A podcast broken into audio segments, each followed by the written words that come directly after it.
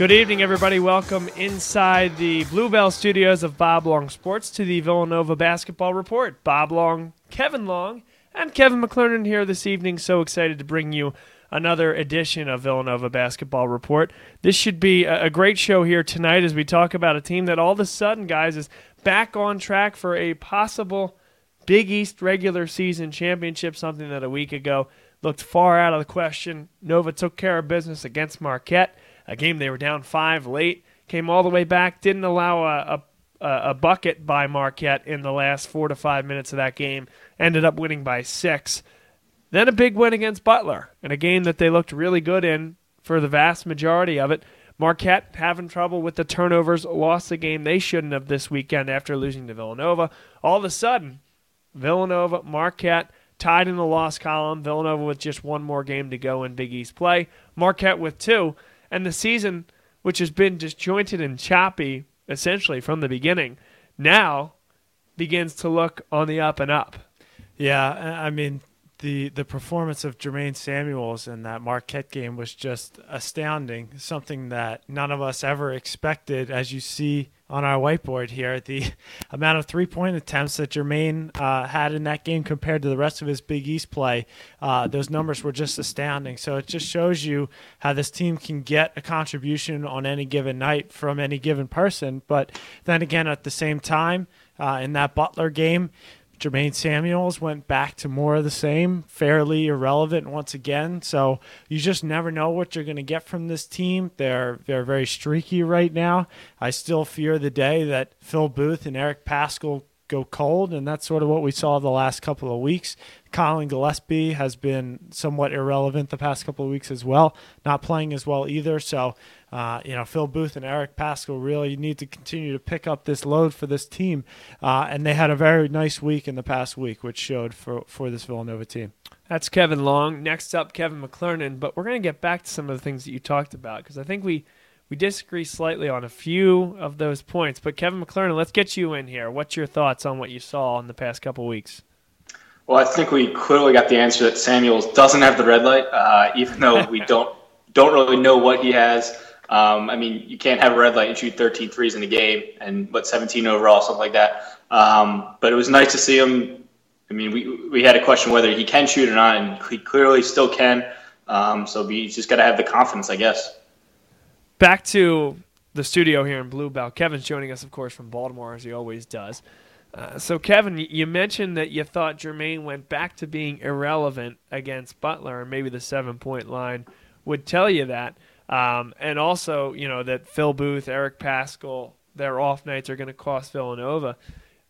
In both of those points, I have a, a little bit of a bone to pick there because let's start with Jermaine Samuels. We're going to talk about this on the whiteboard as well. Jermaine Samuels, by virtue of what he did against Marquette, forced Butler to guard him in a different way. And because Butler guarded him in a different way, he was able to space the floor. Phil Booth was single coverage a little bit more than he normally has been, at least in recent weeks, when other teams didn't need to think about Jermaine Samuels as a shooting threat. And as a result, that opened up Phil Booth to really the tremendous scorer that he is and has been. And we can talk about has he been selfish over the course of the year. Uh, I think the answer to that is yes, but it's complicated as well because unless you're finding Saddiq Bey, who's more than happy to shoot, there are guys that just wouldn't shoot the basketball would play catch hot potato right back to Phil Booth, and he's got to do something with it. So, you know, my thought on the Butler game did Jermaine Samuels go back to being irrelevant? I suppose to an extent, if you look just at that box score but I thought the threat to shoot was still there, even though he only let one three go. And uh, and that allowed Phil Booth to be a lot more effective. Eric Paschall too, five for eleven, a bit more efficient than he had been. Uh, there's obviously something where we're not going to pin everything about the success of Phil Booth and Eric Paschall onto the shoulders of what Jermaine Samuels does. However, against Marquette, Phil Booth, 3 for 18. Why? Because they committed doubles on him all night long. He's still going to get the volume of shots up no matter what, but they were leaving Jermaine Samuels wide open on high ball action. Samuels, fortunate to take advantage. Against Butler, they had to play more straight up and play it more honestly defensively. Yeah, clearly in the first matchup, Marquette saw what Villanova was doing with Jermaine Samuels. They saw that they weren't using him to his full capability, and they really just didn't even play him. They they really were they stayed off. Um, and to Jay Wright's credit, in the second matchup, he saw that. You know, he noticed that that's the way they were playing. They were giving Jermaine his space because they knew that he was not looking to shoot really ever. We've talked about it several times on this show. Uh, so to Jay's credit, and then to Jermaine's credit for playing so well, uh, that really changed the way that that entire game was played against Marquette last week. Um, but then, yeah, like you said, when Butler came in on Sunday or, or, on Saturday, all of a sudden they had the game plan for Jermaine Samuels, and that does open the floor up for the rest of the guys. Uh, so, you know, that impact is certainly felt. And, uh, you know, Jermaine was looking to drive to the basket a little more than normal. Um, I mean, I think he put up one three point shot in that game. So, uh, you know, still not a huge improvement there, but like you said, Butler was playing him a little bit tougher. Uh, that opens up the lanes for some other guys, you know, especially Phil Booth and Eric Paschall. Um, so the effect of Jermaine's game against Marquette is certainly felt. Uh, I don't think he's going to go back to that guy that he was earlier in the season that was immediately looking to pass and you know would not shoot or even dribble at that rate. Um, I think we're going to continue to see this Jermaine Samuels, but you're going to see now teams are game planning for Jermaine Samuels. They know what he can do, uh, and I don't think you're going to ever see a performance like that from Jermaine Samuel, Samuels in the near future because teams are going to game plan for him like that. Kevin McClernand, your thoughts? Yeah, I think like Kevin said, especially if he keeps shooting that outside, they'll they'll respect it more. And we've seen how explosive Samuels can be uh, in the lane, especially early in the year. Uh, so I think he can be especially more effective if they, he starts getting pump fakes um, and the players to jump on them. This is the Villanova basketball report live here on Bob Long Sports. Bob Long, Kevin Long, and Kevin McClernand. And guys, the the other thing I wanted to talk about tonight is the defense of the Villanova Wildcats because this team over the course of the year has really struggled defensively. They started to find themselves, then they started to struggle again, and really in the last few weeks, even including the losses, the defense I think has been average to to above average. And the reason, and we're going to talk about this in a portion of the whiteboard as well, is their ability to help defend. They're not the best on ball team in terms of guarding the basketball and guarding a driver to the basket. Collin Gillespie, he's a guy who can get beat off a, a, dribble from a primary ball handler, but he's tremendous in terms of sliding underneath and either stopping an already driving offensive player as a secondary defender or stepping in and taking a charge. We've seen that from Joe Cremo as well, probably the only serviceable part of his defensive game. And we saw it a lot against Marquette, being able to slide in against Marcus Howard, a guy who loves to get by his initial defender and then hang and hit these floaters. Well, listen, his body control wasn't particularly good on Wednesday night. Villanova noticed that in film session, and they were able to take advantage. Marcus Howard, three of uh, offensive fouls of the four fouls that he picked up in that game. And then uh, I just want to talk as well about how Villanova's gotten beat from the perimeter defense at times with their defense in terms of scrambling around, havoc type half court set where you're sending two guys to one player and then trying to recover to the outside. In recent weeks, it's been very good. It was great against Butler.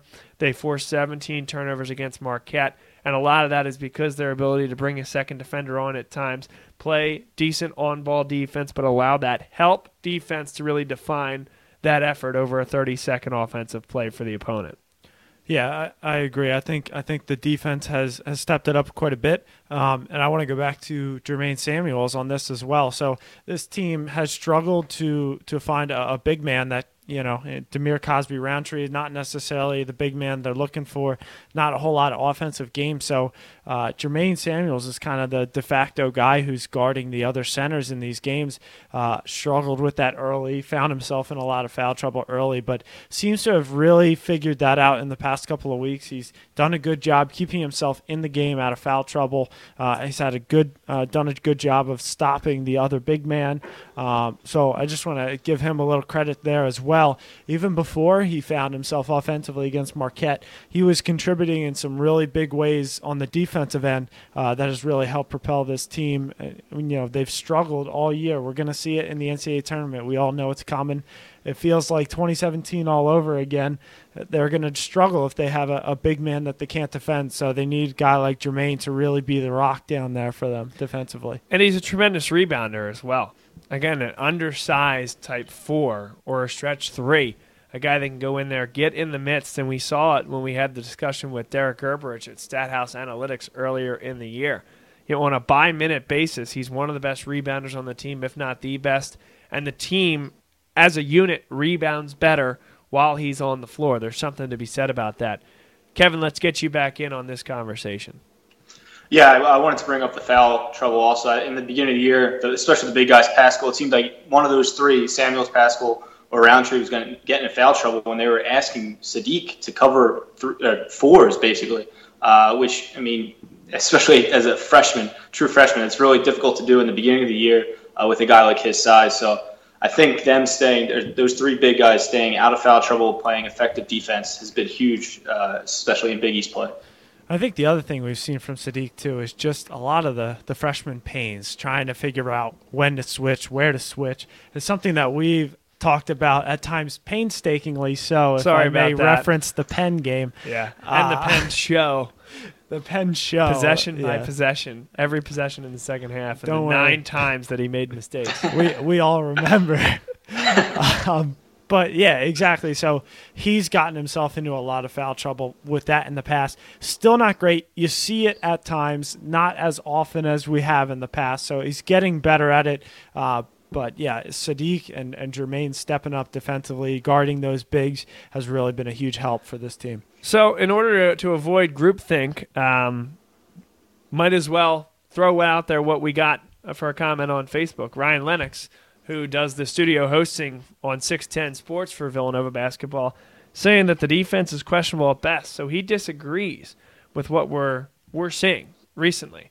Um, so again, I'm happy to take a step back, but what what I've seen, even against Marquette, they were shooting over 50%, and that is as Ryan would say, questionable. But the 17 turnovers that they elicited from Marquette really defined that basketball game.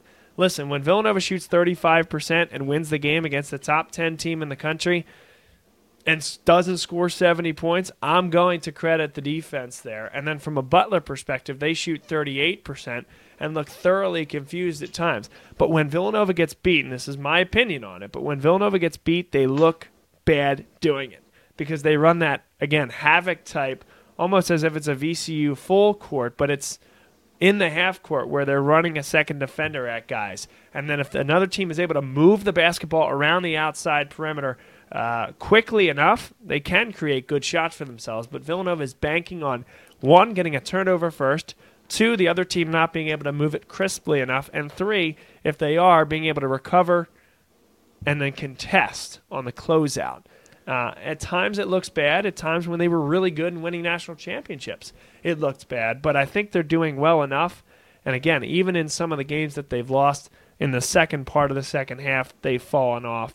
But generally speaking, this is a team that has been good in the second half and has closed out games. I think of Georgetown a few weeks ago, prior to the one where Georgetown was able to close out Villanova. I think about Seton Hall, etc. I think of Creighton at Creighton uh, there were a lot of games this year where Villanova was 10 minutes left in the game, tied, down a few points, and was able to close out those games convincingly. Defense is a big reason why. So uh, I'll say I respectfully disagree with Ryan, but but interested to see what he comes back with on Facebook. Yeah, Kev? and I think uh, to your point about Villanova losing, when they do so, they lose badly. It just it feels like they're desperate when they're losing, right? We've talked about it so much all, all over the show all year that this team really has two players that's stepping up at the moment. It's you know it's Phil Booth and it's Eric Paschall, and when one or both of those guys go cold especially when it's Phil Booth. It just it feels desperate, and you feel like Phil is forcing the ball up. Mm-hmm. He's forcing early shots and you know contested shots. threes way behind the three point line. You know, just not good shots. And you know, other teams are coming away on breakaways, scoring quickly, and the game just kind of spirals out of control with that over and over again. It's sort of a snowball effect, and it feels more forced. And Phil goes down and chucks up another three. So I think that's why you see them losing badly sometimes when they do lose. And I think that's why they, they went on this run. You know, we had this run where Phil was not particularly playing well. He, you know, was throwing up a lot of bad shots and, and forcing the action a little bit too much. Didn't quite find his rhythm over the past couple of weeks, but now he's he's starting to settle in. Mm-hmm. Uh, you know, found a guy in Jermaine Samuels to pick up the slack and sort of take the pressure off of him, and then it just felt like that flowed right into the Butler game where everyone was a little bit more confident. So uh, really, I think Jermaine Samuels' performance at, at Marquette there was able to slow the game down for everybody a little bit and make everybody feel a little bit more confident in what they're doing. Let's also call it what it is, and this is a Villanova team that left, uh, uh, four guys left for the NBA, I should say. Yes, they have two seasoned veterans in Phil Booth, Eric Paschall, but beyond that, Jermaine Samuels, again, we're really hard on him on this show, but I think it's because he's so important to this team, and his delta is wider than the Pacific Ocean at times, it seems, whether he's taken 13 threes or he's taken 11 combined threes all Big East season coming into that game where he took 13. That's one of those things where being able to space the floor, having the veteran leadership, and having consistent play is such a struggle. Dhamir Cosby Roundtree, he can be a great rebounder. He can also commit a really dumb foul 90 feet from the basket. You know, Collin Gillespie, he can be a great shooter, or he can dribble too deep and then get himself into trouble, turn the basketball over. Joe Cremo, yes, he's a senior, but his first year with the program, playing more like a sophomore, which you might expect from a sophomore. Hasn't been consistent from beyond the arc. Defense has been suspect. Saddiq Bey has played like I would call him more like a junior than anything else at times in terms of his willingness to shoot the basketball, but he hasn't been proficient enough from beyond the arc. And this is a team that won a national championship and graduated zero players. Zero. I mean, they did graduate, but there was eligibility left for all four of those guys, and they decided to take their talents to the NBA, as every one of them had the right to do, and I think at the end of the day, probably made the right decision to do. But this is a Villanova program that hasn't had a guy leave early since Kyle Lowry. Before that, um, uh, Michael Bradley. I, I know that Wayns and Cheek left, but not for NBA opportunities. So these are NBA caliber players. Four of them leaving at a given time. Not something that this Nova program has experienced before. It's a really young program, and they're number 23 in the country. You know, they've had uh, a very down start to the year, had a great start, 9 0 in Big East play, hit a little bit of a rut. It happens. They're young kids. But now here they are, rounding into form at the end of the year. I don't know if that form is good enough for, say, an Elite Eight run, but I do believe that if they are able to earn a six seed or a seven seed, you know, they can certainly draw a favorable three in a potential second round game, a favorable two in a potential third round game. And you just never know. Uh, college basketball, who's really good this year? And so Villanova, it's going to be a timing thing. It's going to be a, a, veteran leadership thing. Can they be ready to go for tournament time? But again, I think we need to take a step back as well as we have these discussions and realize that what we're talking about, Jermaine Samuels, Dhamir Cosby Roundtree, Collin Gillespie all being keys, these are three sophomores that we're talking about. And it's still a very young team. And nobody that was necessarily brought in to be a contributor this early. Like you said, you know, to some extent, Jay expected to lose Mikal and Jalen Brunson after this year, but at no point I don't think Jay considered that he was going to lose Omari Spellman or Donte DiVincenzo. So those were two big surprises. Those were two huge voids to fill. You know, if those guys were still here, then you're looking at a really strong starting five. You got you know, Omari Spellman and Donte DiVincenzo to go with Phil Booth and Eric Paschall, and then you have you know, Collin Gillespie sprinkled in there, Jermaine Samuel sprinkled in there as a sixth, seventh man to contribute. You know, you're talking about a top 10 team again. You're talking about another national title contender just with two of the four guys returning. So uh, obviously, this, this team is still trying to pick up the pieces from losing those four players to the NBA. Uh, and they're, they're still doing all right doing so, right? You know, consistently in the top 25, been in and out this year, but for the most part has been in it. Um, so, you know, it's an impressive that this this program is at a state where it can, uh, you know, withstand losing four guys in one year to the NBA. Struggling with the segues here tonight, but it's a great discussion here in the studio. Let's send it down to Baltimore. Kevin McClernand, your general reactions, thoughts on that discussion? Uh, well, just to go back to losing the four guys, I think it's funny if, if Jalen Brunson never gets in foul trouble at the end of, eh, during the national championship game, DiVincenzo is 100. percent I, I think still a Villanova because I don't think he goes off for 31 points in that championship game. Uh, but also going back to the defense to play devil's advocate against Bob's comment that the the defense has been been playing well enough. I mean, been playing well enough against the Big East competition. We're going to see how that uh, how good the defense is when they start playing out of the conference again. So, continue that for me. I mean, we, we know how weak the Big East has been this year, and who knows, they only might get two teams. So, I mean, we'll see if they can um, play as well as they have been against better teams, hmm. better competition. Okay. Not a Big East guy down there in Baltimore. I, I listen. I get it. It hasn't been the strongest league, uh, league this year, and we've seen Marcus Howard go what thirty-five points in the first game against them. Sure, sure. You're right. You're absolutely right, and he's one of the top three or four players in the entire country. Uh, that's at least how I would look at it from a scoring perspective. But listen, you know, not to go on a crusade for the Big East here.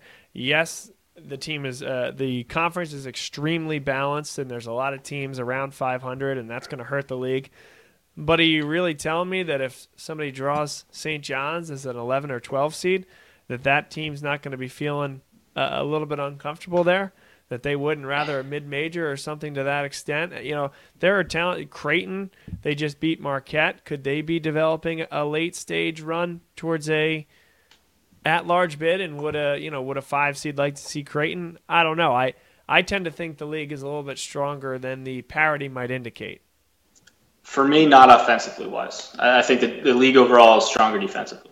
Okay, fair enough. Kevin Long. Yeah, I mean, I don't think this is one of the stronger Big East year. Obviously, no last year, uh, you know, with Xavier and Villanova right at the top two number one seeds, it was uh, really a banner year in terms of the new Big East structure since everything, uh, all the realignment a few years ago. Um, but I, I, would have to agree this it's a little bit weaker.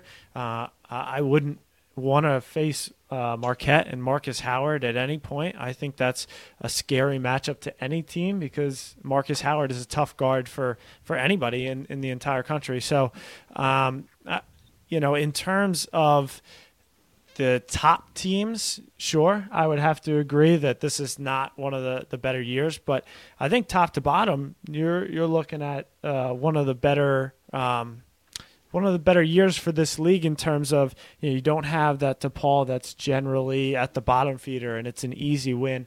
I don't think there are any easy wins right now in the Big East. I think every team is competitive. You have teams like Providence and DePaul at the bottom, and, and they're playing pretty well. So uh, in terms of tournament teams, yeah, I, I, think you know to get three in would be good at this point. Four would would be a little surprising. That would mean a team like Creighton uh, would make a run in the tournament in the Big East tournament.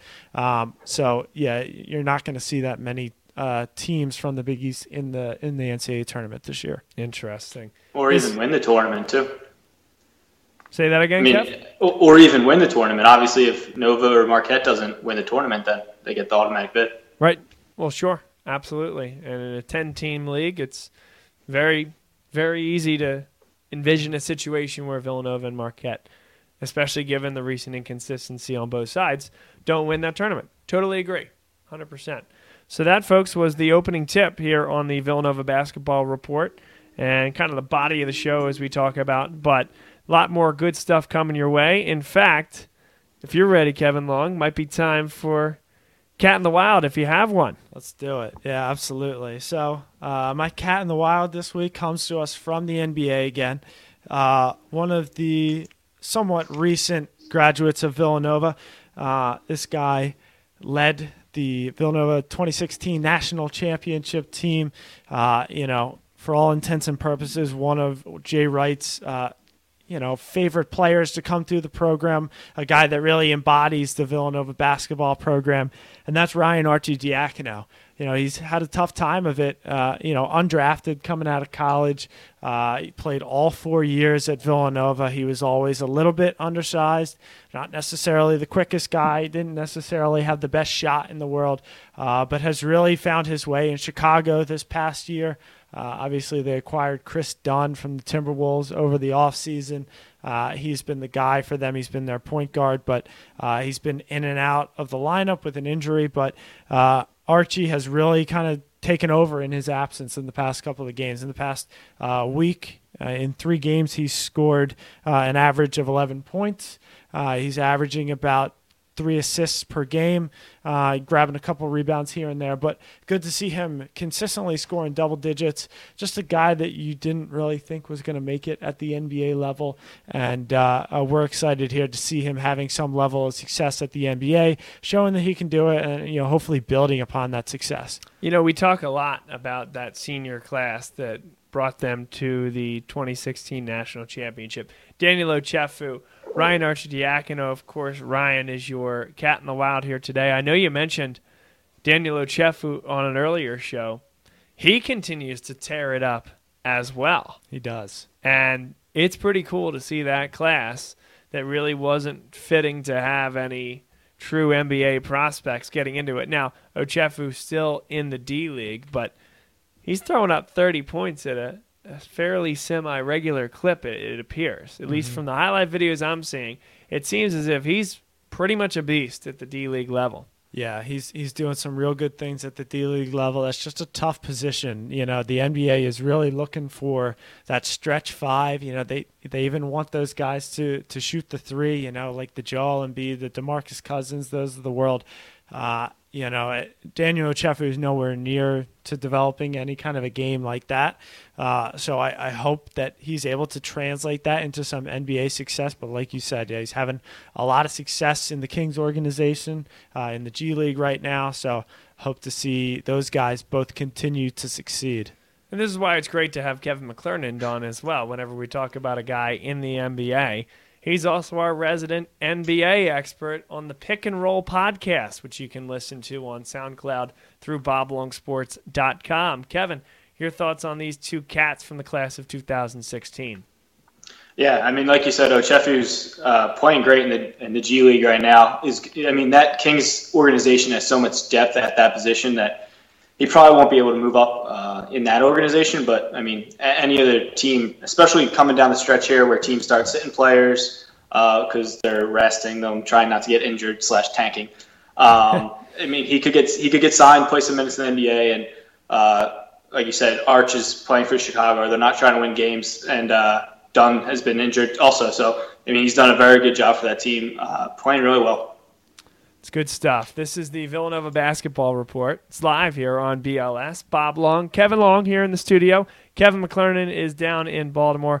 We're going to take a quick break and come back on the other side. We have a great whiteboard segment coming your way tonight here, folks. We're going to talk more about Jermaine Samuels and how, even when he's not shooting the three, when the threat is there, how that affects not him, but his other teammates. I know two weeks ago we addressed how Jermaine shooting the basketball changes things for the Cats and how he needs to be more aggressive. Now we're going to talk about how he is opening things up for other guys even when he's missing shots. And then, of course, we're going to talk about that half court havoc type defense that Villanova is known for and how they've been successful in recent weeks and how, as they build towards a stretch run here, they need to refine things slightly as well. One of our favorite segments coming up next. Stay with us.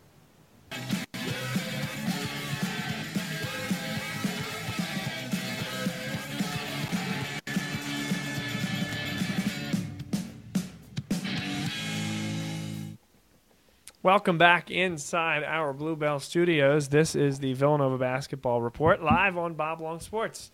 Bob Long, Kevin Long, and we have Kevin McClernand down in Baltimore. So let's start with Kevin McClernand on this one because I know for one, uh, we have one of your big segments coming up, and two, wanted to get your thoughts on the um, V's and O's segment that we just did.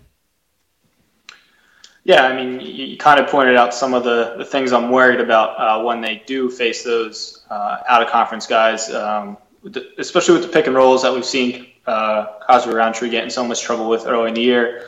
Um, but I mean, Samuels has improved throughout the year, um, and if he's able to continue to play as well as he has on the defensive end, I think uh, he'll be very effective in the defensive end. So should we do our most fun segment from Kevin McClernand's desk in Baltimore? Which think? one? There's so many. There's so many fun ones. Which one do you want to do? Uh, you want to do the trivia? All right, let's do the trivia. Um, we'll start with what school started the tradition of cutting down nets? Wow.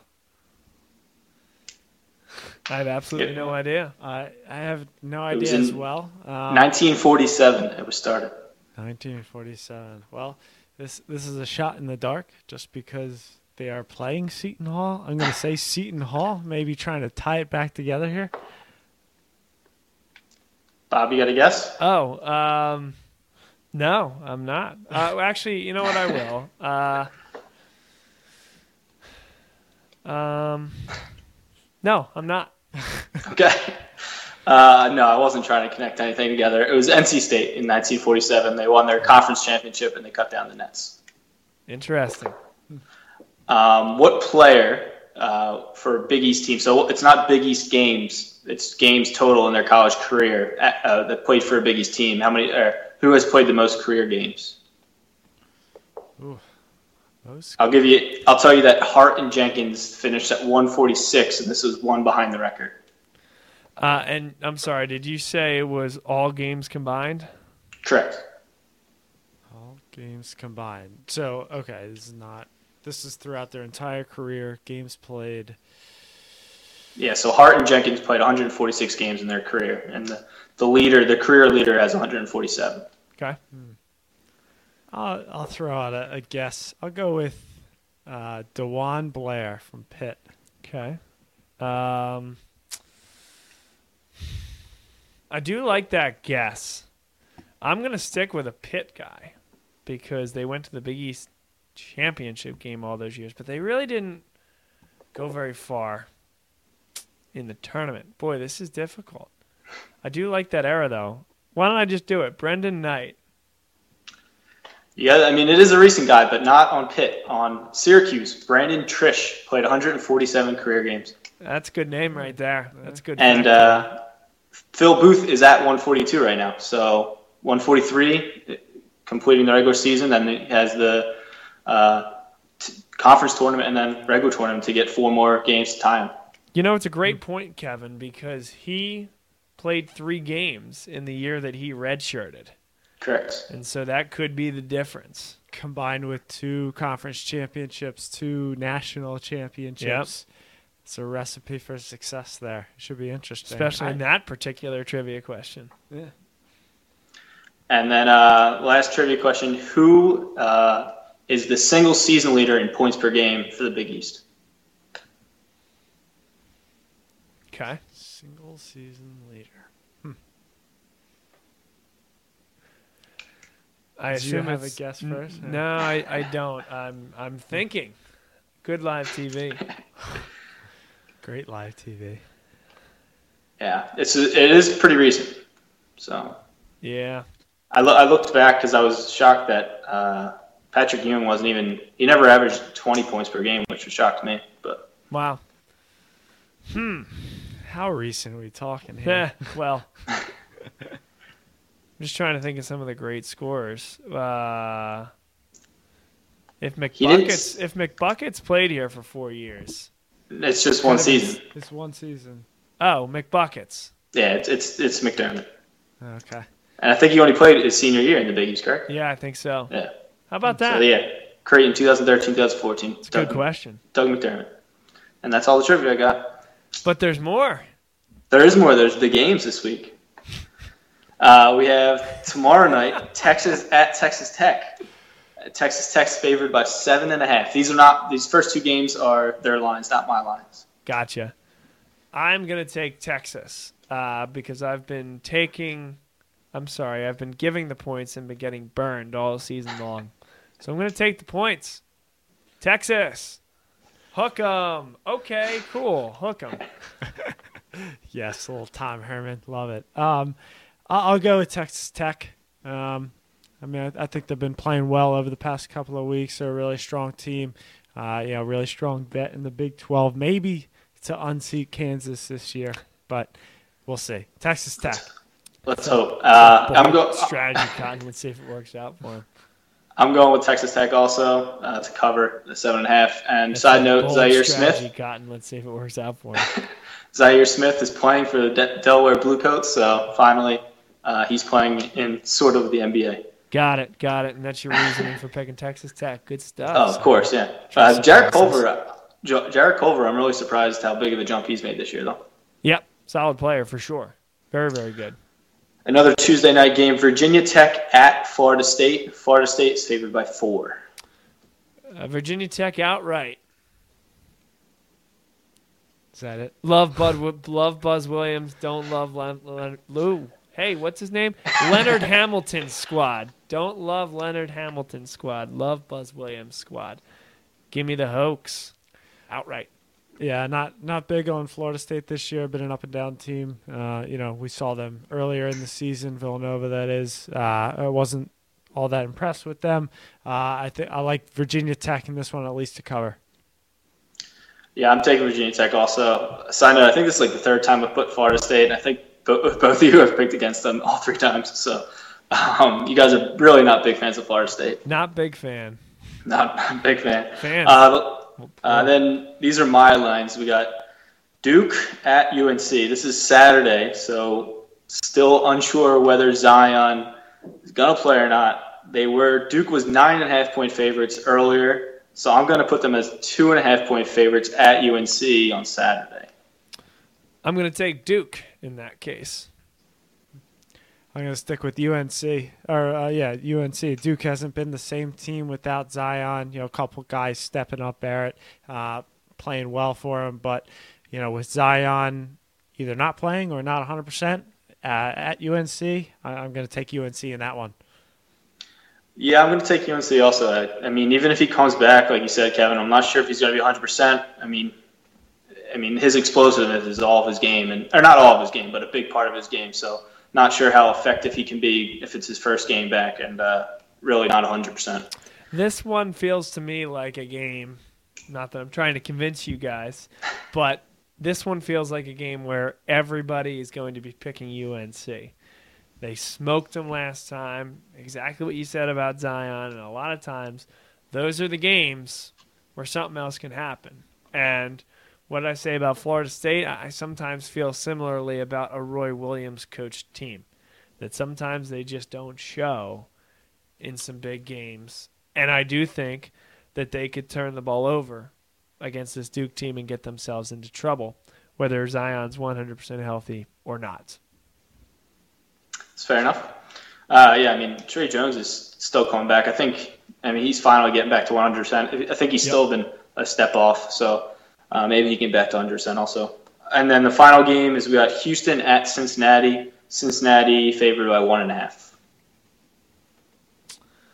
Houston at Cincy, Kev. Yeah, Uh, I'm taking Houston in that one. I, I just think this team, uh, this is a very, very good team. Uh, you know, they obviously had a, a good year last year. Should have probably gone for further if that in that tournament if it wasn't for a late Jordan Poole three from Michigan propelling them to victory. I have a lot of confidence in this team heading into March, uh, and I feel good about them going in and winning this one on the road. Yeah, I think I like them too. Um, but I'm going to go with my heart over my head, and I'm going to pick the Mick Cronin coached Cincinnati Bearcats at the legendary Fifth Third Arena to win that basketball game. I think they find a way, and I think they cover the spread, win the game. Uh, well, I think this is four for four with the Kevin staying together. I'm going with Houston. Uh, I, th- I think they're good enough, and uh, they're going to win. They beat uh, Cincinnati at home early in the year by six, I believe. So I think they're going to win again uh, at Cincinnati. There you go. And that's the pick 'em for tonight. That is, but I do have the tiebreaker information if we want to talk about that for Villanova and Marquette. Let's do it. So Mar- or Villanova's up by a half game right now. Uh, Marquette has two games. So if they do tie, um, deciding the first seed in the Big East tournament goes to uh, head-to-head record, which we know they tied this year. And then, interestingly enough, it goes to record against the third place team. Yep. Which, Yep. which, as we know in the Big East, is who knows. Um, it's, it could be a lot of teams. So if it's multiple teams, it goes to the overall record against the, all those teams together. So really, Villanova wants St. John's to be tied for third, since Marquette lost to them twice. Wow. But also, Marquette lost to Creighton. So if Creighton is Yes. in there as well. And who are the Yeah. other teams that are up there right now? They're all there. To be honest, I think I think every team in the Big East can finish like four through nine possible. Like all the like every team has those possible Wow. spots. But DePaul or Providence, probably. I, I think they I think they all have six wins right now, so Really? they could because the third place teams are eight and eight right now. So you're saying DePaul wouldn't be a uh, bad loss for Penn State, perhaps? I mean, you know, it's still well. I guess Penn State's a bad team, so I mean, it doesn't matter if bad losses or good losses for Penn State. yeah, I just was gently ribbing you there as uh, Penn State got screwed by another call this weekend at the end of the basketball game. What else is new, Kev? Yeah, they missed layups at the end of the game. Oh wait, that's not new. Sorry. Um, but yeah, so that it's going to be. Like, but if you look at the Big East standings, they're all right there. It's really interesting. They're all combined, and um, like you said, they they have the advantage for if St. John's and Creighton are there, uh, since Marquette has the four losses, um, one against Nova, two against St. John's, and then the one against Creighton. Well, the very interesting thing as well is that one of those losses that you mentioned you know, is not Georgetown if you're Marquette. And so, in order for the tiebreaker to even come to fruition, Marquette would have to be assumed to beat Georgetown on Saturday. Not if- Georgetown currently is 8 and 8. Now, by virtue of that loss, Georgetown would be at least 8 and 9 plus whatever they do in their other game this week. So Xavier is eight and eight. St. John's is eight and nine. Seton Hall is seven and nine. But again, if Seton Hall, I guess in theory, beats both Villanova and Marquette, they could get to nine and nine. Otherwise, for this tiebreaker to come to fruition, Seton Hall would have to go seven and eleven, losing to Marquette on Wednesday and losing to Villanova on Saturday. So it does come down to the would be eight and nine plus one game Georgetown Hoyas, the eight and eight Xavier Musketeers who play neither Villanova nor Marquette, and Villanova would what? What would be the situation there if it were Xavier, Kevin? Just Xavier? Just Xavier. Villanova both- lost to them once. Did Marquette lose to them? No. Okay, yeah. But- but it if- Marquette, But if it does also come down to a tie for the third place, if um, if the teams have the same record against that, it goes to total road wins, which Marquette will win. okay. Very interesting. Very interesting stuff. Kevin Long, any thoughts? Yeah, no, it, it's very interesting. It seems like uh, you really just want to keep Xavier out of that top spot. Try to get St. John's hopefully into that third spot. Uh, get the three seed or get the the one seed for Villanova, three seed for St. John's. But at the end of the day, the way we're talking about this, there's so much parity between three and six, it doesn't even really matter where you're seated at the end of the day in this Big East tournament.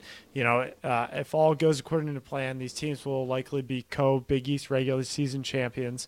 Uh, you know, it'll be a tiebreaker to figure out who plays whom at the end of the day, but if they're all already this close, what's the difference? You know, you Right. could you could end up being one and playing, you know, the team that's four that would have been three if you were two. So uh, Right. at the end of the day, it doesn't make a whole lot of a difference in the conference tournament, but makes for some good talk here. I'm enjoying it. I'll tell you what. Look at this, guys. Look at the away records. I'm going to just read these off. The away records of these Big East teams. So Villanova's 13 and 2 at home. Marquette's 16 and 2 at home. Going right down. Villanova 5 and 6 away from home. Marquette's actually 6 and 3, give them credit. Georgetown 4 and 5. Xavier 4 and 6. St. John's 4 and 6. Seton Hall 3 and 8.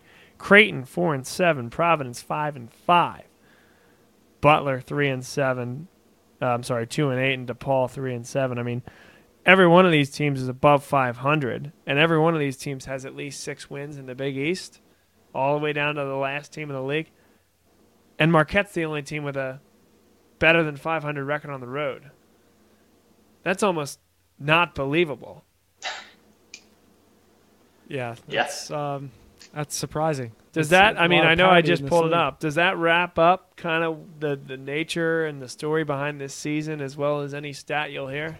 My goodness. Yeah, I mean, I think it just goes back to what we were saying. There's so much parity right now in the Big East. All these teams are, are very, very equal. You have two two teams that are clearly pulling ahead of the rest, but the rest of them are a mixed bag. Really, you, you know, you're going to get a different team in any given game. You know, some days St. John's is the best team uh, in the conference, and, and sometimes they're playing like the worst team. So you just never know what you're going to get from one of these Big East teams. But a lot of parity so far this year. All right, Kevin McClernand, wrap us up here. You got anything else before we get out of Dodge? Well, I mean, we, we were talking about after St. John's won those couple big games that we hoped they not hoped, but I mean, they looked like a potential third team that would get in, and two straight losses now, and they're they're shooting themselves in the foot. So this could be a, a two-team uh, bid. I mean, only two teams might get into the tournament. So uh, I mean, rough down year, but like we're saying, there's there's so many good teams that who knows and who I mean, who's going to win this tournament? It could be anybody's game. Yeah, and going forward, this league, young talent, Mac McClung, Georgetown, St. John's, very, very strong team, backfilling with great talent. Villanova, extremely young, bringing in Dixon, Robinson, Earl, Antoine next year to go along with the freshmen that are being asked to contribute now and some of them that really aren't contributing that might be in the roster and on the floor a lot more next year. And this is a I don't think it's a league that is down and out. You know, certainly there are financial implications that people talk about. I don't think it's going anywhere. And I think the league, you know, yes, is a little bit down. Listen, if DePaul and Butler were just 2 and 13 teams right now in the league, you might have four or five teams get to the tournament. It's just what happens sometimes. But Kevin, any final thoughts? Kevin Long? Uh, I mean, I think we hit it a lot over the course of the show. Uh, it's going to make for some very interesting basketball here at the end of the day for, for the Big East. Um, you know, this, this Villanova team is, is playing much better, but you know, in some respects, you want to see a third team in the Big East uh, make the make the tournament. So, uh, you know, it may be nice to see someone else get that automatic qualifier. Obviously, I'm looking for Villanova to take this tournament, but uh, you know, it'd still be good to see a, a team and a program like St. John's hopefully uh, take that next step, make the tournament. Like you said, Villanova has a lot of young talent. This team is poised for the future. They were not prepared for this year to lose all those guys to the NBA. So, uh, still promising future for this team and the rest of the conference. Good to be back, guys. Enjoyed the show, enjoyed the discussion. Hopefully, all our listeners and viewers did as well. He's Kevin Long. Kevin McClernand's down there in Baltimore, and I'm Bob Long here saying so long from our Bluebell Studios, the Villanova Basketball Report here on BLS. We'll see everybody next week and enjoy the basketball. Until then, keep your eyes peeled on Marquette, a Wednesday night tilt against Seton Hall, and then, of course, Villanova's game against those same Pirates on Saturday. Enjoy and have a great evening.